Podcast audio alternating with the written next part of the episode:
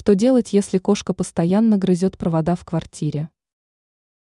Ваш добрый и милый питомец может время от времени вести себя странным образом, и это поведение у вас не укладывается в голове. Так коты могут забираться в труднодоступные места и сбрасывать на пол различные предметы, но могут заниматься и более опасными для своей жизни вещами. Вот лишь несколько рекомендаций, как этого можно избежать.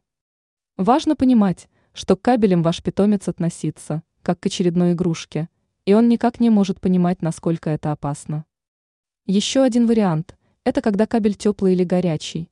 В этом случае полежать на нем для кота – огромное удовольствие. Но это еще терпимо, хуже всего – это когда кот начинает грызть провода, вот это уже опасно для его здоровья.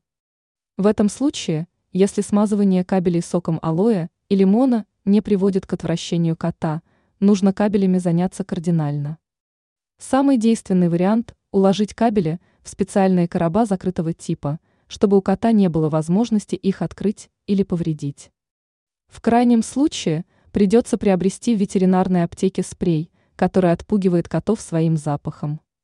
Но так вы существенно уменьшите территорию в квартире, где питомец сможет беззаботно гулять и играть.